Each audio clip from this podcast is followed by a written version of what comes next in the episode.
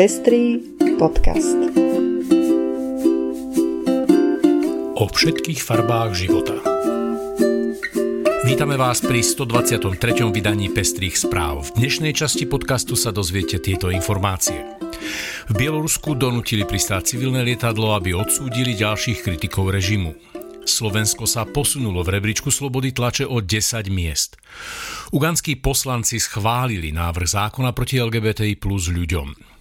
Osamelosť ako nová epidémia ohrozuje aj mladých ľudí. Erdogan počas predvolebnej kampane opäť zautočil na LGBTI plus ľudí. V Rusku dochádza k masívnej asimilácii deportovaných ukrajinských detí. Ja som Lucia Plaváková. A ja som Ondrej Prostredník. Na príprave pestrých správ sa podiela aj Natália Hamadejová.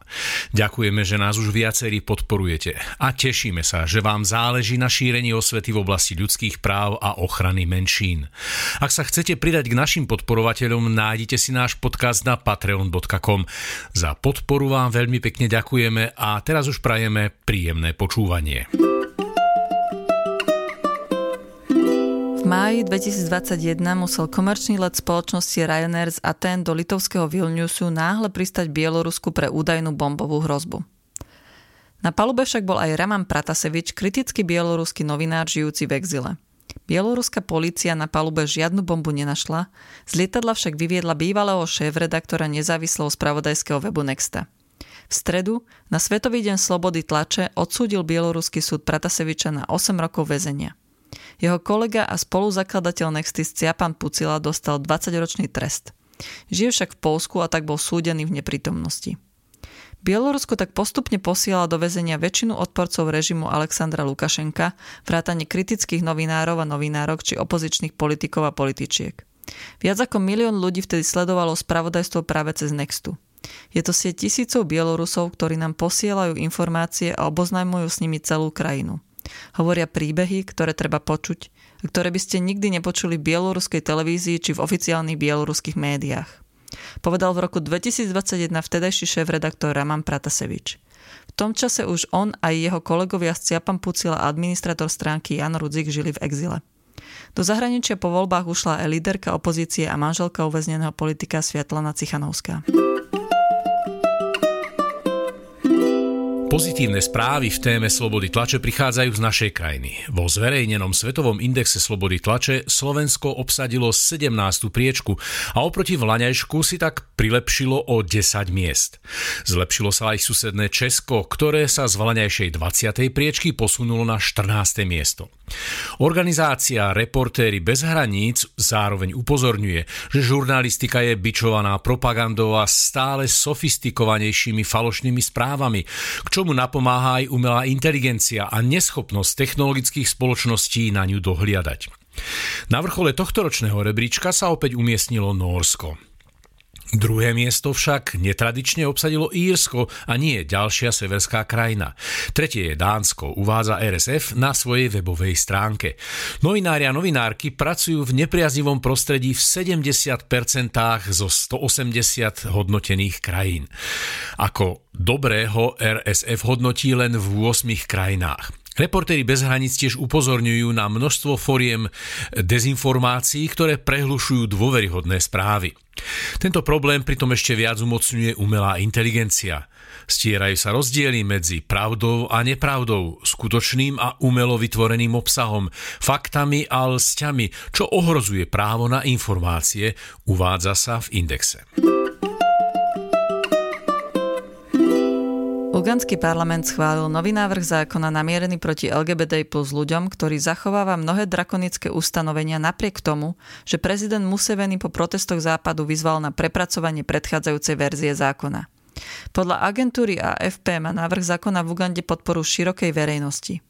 Výkonný riaditeľ organizácie Sexual Minorities Uganda Frank Mugisha však už medzičasom deklaroval, že prijatie zákona považuje za vážnu hrozbu pre LGBT plus ľudí. Doplnil, že takmer jednomyselné schválenie návrhu zákona ukazuje, akí sú poslanci extrémni a homofóbni.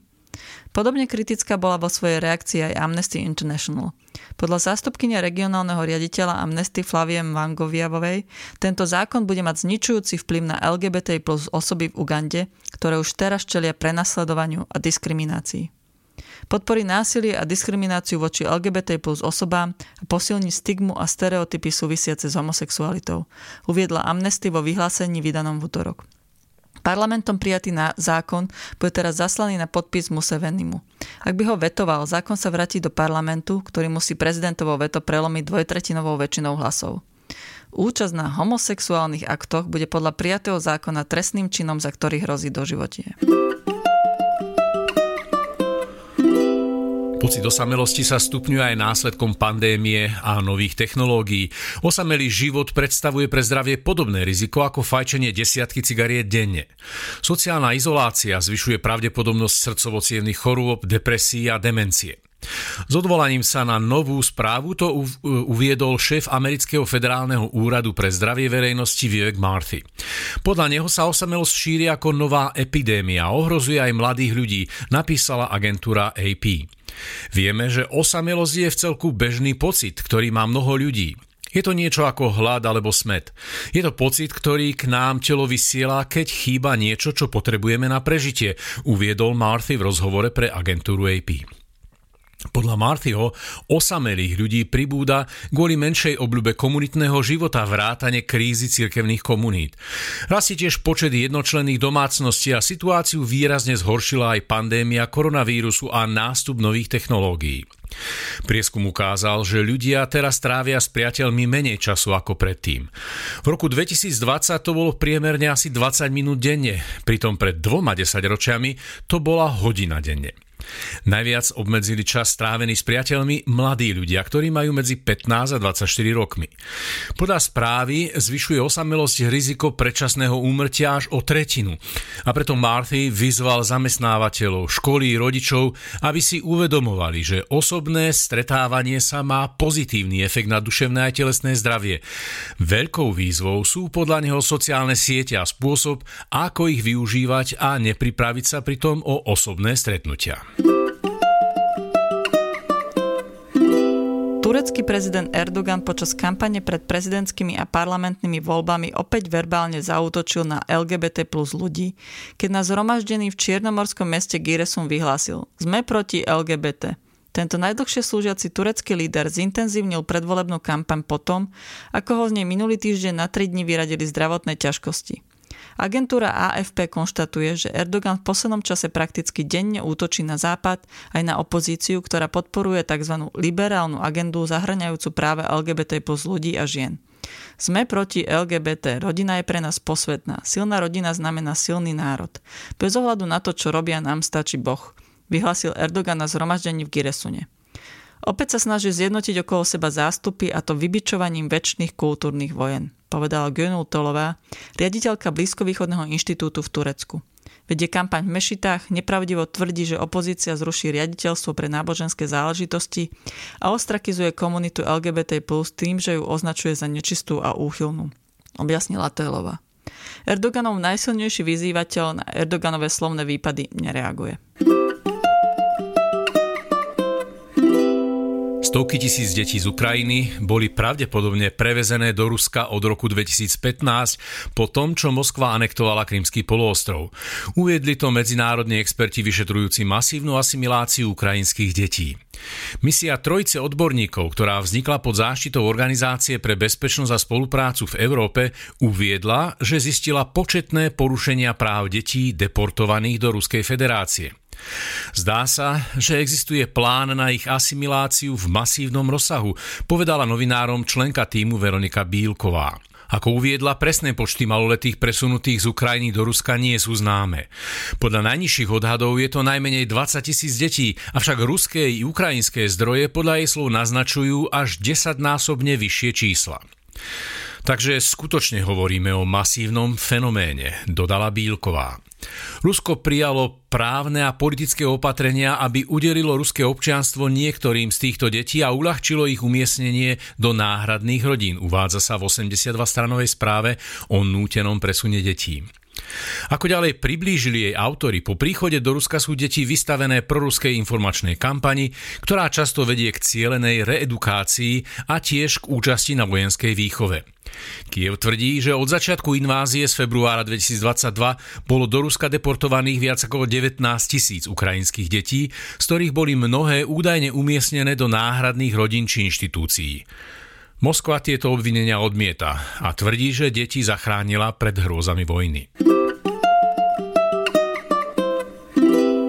Na Slovensku každý rok oslavujeme dva štátne sviatky, ktoré nám pripomínajú našu antifašistickú doktrínu. Avšak aj napriek tomu, že sa hrdo hlásime k odkazu Slovenského národného povstania a užívame si dni voľna na oslavu víťazstva nad fašizmom, bolo by naivné nevenovať pozornosť aktuálnym antidemokratickým tendenciám našej spoločnosti. O tom, či sme skutočne vyhrali nad fašizmom, ako sa od druhej svetovej vojny zmenil pojem antifašizmu, akú úlohu hrá v tomto celom futbal, ale aj o tom, či môžeme nazývať náckov náckami aj bez právoplatného rozhodnutia súdu a o mnohom ďalšom bude diskusia v ďalšej zo série vzdelávacích a osvetových debát, ktoré organizuje Slovenské národné stredisko pre ľudské práva v spolupráci s kultúrnym centrom Pinkvale. Udalosť prebehne 8. mája od 18.00 v Pinkvale. V januári 2023 sa uskutočnil výskum názorov verejnosti na obdobie rokov 1939 až 1945, holokaust a rôzne aspekty spomínania na tieto udalosti. Skúmali sa postoja a názory verejnosti na toto obdobie, ako aj na kľúčové zdroje informácií o ňom. Iniciátormi a realizátormi projektu boli nadácia otvorenej spoločnosti, dokumentačné stredisko holokaustu, Inštitút pre verejné otázky spolu s Historickým ústavom Slovenskej akadémie vied a Ústavom etnológie a sociálnej antropológie SAV. Zber údajov zabezpečila agentúra Focus na reprezentatívnej vzorke 1060 respondentov vo veku od 15 rokov. Výskum nadvezuje na rovnaký projekt z januára 2013. Väčšina otázok i metodický postup sa opakovali a tak máme unikátnu možnosť porovnať posuny vo verejnej mienke v daných témach za 10 rokov. Oproti roku 2013 do aktuálneho výskumu autory prvýkrát zahrnuli tiež fenomén popierania holokaustu a zamerali sa na jeho viditeľnosť slovenskej spoločnosti. Prezentácia výskumu bude v pondelok 8. mája o 16.30 v Pink Whale. A to je už všetko z dnešného vydania. Budeme sa na vás tešiť pri ďalšej časti ľudskoprávneho podcastu Pestré správy. Do počutia na budúce.